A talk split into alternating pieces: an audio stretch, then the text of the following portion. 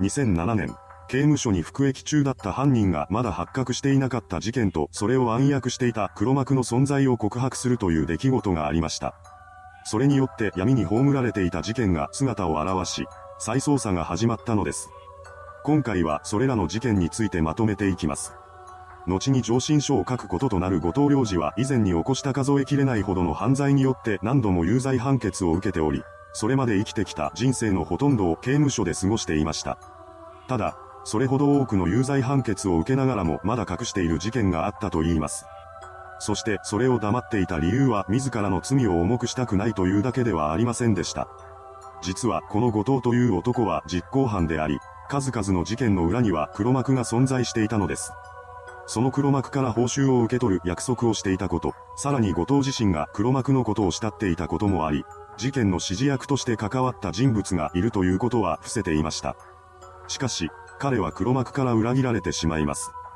後藤が報酬を受け取る前に別の事件に対する容疑で逮捕されてしまい、支払いがないまま報酬自体がなかったことにされてしまったのです。さらには自身が面倒を見ていた射程の一人が自決してしまい、残された彼の財産まで黒幕に取られてしまいました。そのようにして不信感が募る中、後藤は次のような考えを持つようになります。なぜ犯行を指示した男が何の罪にも問われずに自由な生活を送り、自分だけが刑務所の中で生きないといけないのだろうか。気がつくとそうした考えが毎日脳裏をよぎるようになり、後藤の中でいつしか黒幕は慕う存在ではなく、恨む存在に変わっていきました。その結果として、事件の告発をすることとなったのです。その方法として彼は上申書を書くことを決めます。上申書とは観光庁や警察などに対して法的な手続きを踏まずに意見や報告などをする場合に用いる文書のことです。後藤はこの上申書を通じて他にも事件を起こしていたこと、それらの事件には黒幕がいることを証言しました。ここからはその黒幕と事件について見ていきましょう。まずは事件の黒幕ですが、その人物は不動産ブローカーとして成功している三上静雄という男でした。ただ、そのやり口はとても悪毒。金のためならどんなことも厭わなかったそうです。そんな三上と後藤は40歳の時に出会います。それまでの彼は若かりし頃から暴力団構成員としての人生を送っていました。しかし、度重なる逮捕を経て、次第に裏社会から足を洗い、仇として生きようと考えるようになります。そんな中で知人から紹介されたのが三上だったのです。長い間極道の世界で生きてきた後藤にとって彼は自分の知らない世界を教えてくれる存在でした。そのため後藤は三上のことを先生と呼び、彼に対して尊敬の念を抱いていたと言います。ですが、当の三上は後藤のことを利用し、大金を手にするつもりだったようです。そうして起こったのが上申書に書かれた3つの事件でした。上申書に記された事件1、石岡市焼却事件。1999年11月中旬、三上と当時60代の男性との間で金銭トラブルが発生しました。そして激高した三上は男性に襲いかかり、悲劇が起こってしまったのです。その後、三上は後藤の手を借り、二人がかりで茨城県石岡市にある焼却炉へと遺体を運びます。職質などもされずに目的地までたどり着き、そのまま火をつけました。そうして証拠となるものは全て燃えてしまい、上申書の内容を受けて警察が調べた時には身元特定が不可能な状態だったそうです。そこで唯一の可能性として残されたのは被害男性の名前でした。それさえ分かれば身元特定につながるかもしれません。しかし、後藤はその人物のフルネームを知らず、わかるのは名字が大塚であるということだけでした。とは言っても、その情報すら真実なのか判断する術はなく、結局身元特定は叶っていません。そのため最終的には証拠不十分となり、無罪になってしまいました。ちなみに三上はこの事件によって多額の金を手にしたとされています。上申書に記された事件に、北茨城市事件。石岡市焼却事件からわずか数日後の1999年11月下旬、三上の指示によって後藤と彼の仲間が埼玉県に住む当時70代の男性を無理やり車に乗せ、北茨城市にある三上所有の土地へと向かいました。そしてその土地に穴を掘り、そこに男性を埋めてしまったのです。事件後、三上は被害男性の所有していた土地を自分名義に書き換えた上で売却することで7000万円もの大金を手にしていました。そうして用意周到にことを進めていた三上でしたが、石岡市焼却事件とは違い、本事件では後藤の証言によって被害者の身元が判明します。被害男性の名は倉波徳次さんで、彼の住民票移動や土地登記の移動なども確認されました。ですが、どれだけ捜索しても肝心の遺体だけは見つからず、立件までには至っていません。一説では、事件発覚前に三上が別の場所に移した、もしくは何らかの方法で処分したとも言われています。いずれにせよ、この事件が実際に起きていたのか、仮に起きていたとして、三上が本当に関与していたのかということまでは分からずじまいでした。上申書に記された事件3、日立市四日事件。2000年7月、ある家族から三上に対して一件の依頼が舞い込みます。その依頼の内容は、一家の父親を葬ってほしいというものでした。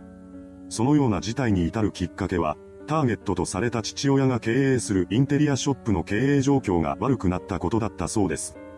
経営悪化によって男性は6000万円もの借金を背負い、一家は追い込まれてしまいます。そこで男性は土地を売り、そのお金を借金返済に充てようとしました。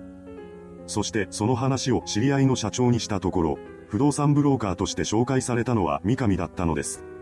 そうして三上は一家と話し、そこで父親以外の家族が彼のことを毛嫌いしていることに気がつきます。三上はそんな家族に対して父親にかけられた多額の保険金が欲しくないかと持ちかけました。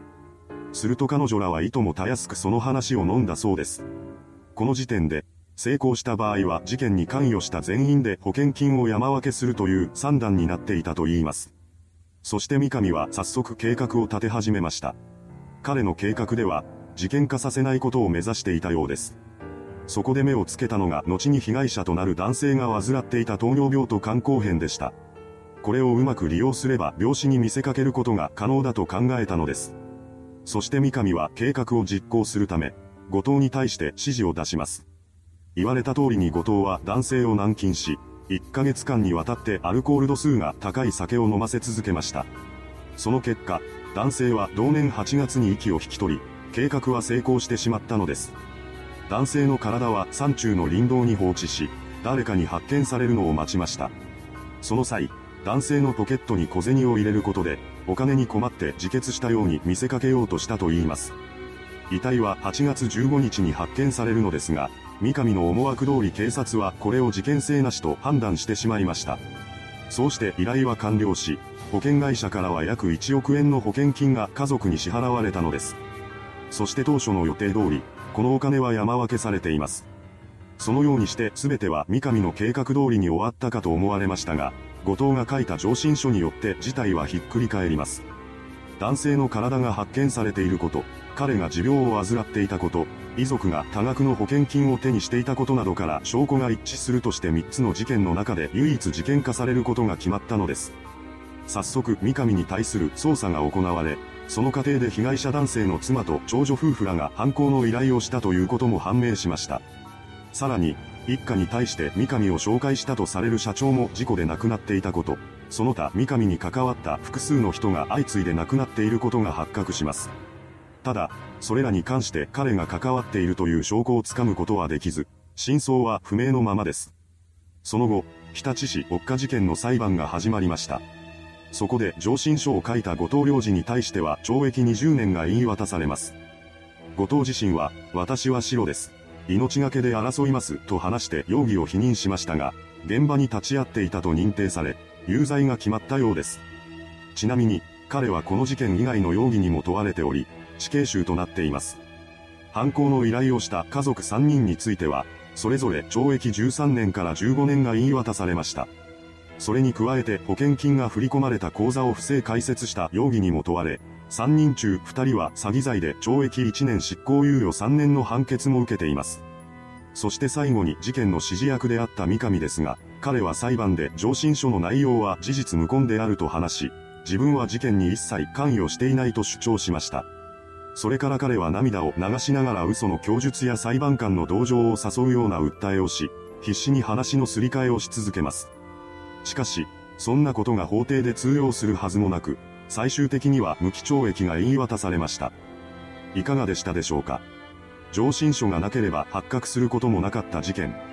この日本には本事件のように深い闇へと消えていった事件がまだまだあるのかもしれません。果たしてそうした事件が明るみに出ることはあるのでしょうかそれではご視聴ありがとうございました。